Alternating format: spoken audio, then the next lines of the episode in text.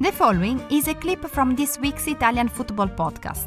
Listen to the full show and all other episodes by going to patreon.com slash TIFP and become a member for only $2.99 per month. But who do you think is going to win the Scudetto? Oh, well, I mean, you gave me a, a softball there. I mean, I got to, Yeah. if I were to say anybody but Milan at this point, I think Yeah. that'd be crazy. So Yeah.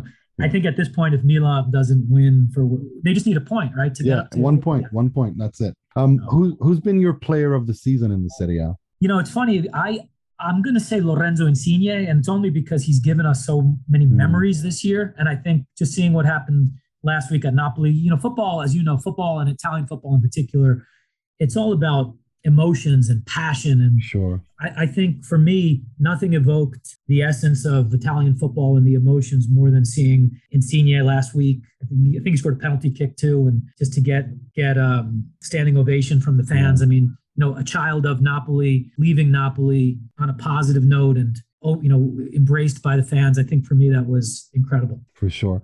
And speaking of another pl- legendary uh, player who just said goodbye to Juventus, uh, the captain of Italy's Euro 2020 win, Giorgio Chiellini, it looks like he's going to retire. We know that he's going to leave Juve. He had his final game for Juve.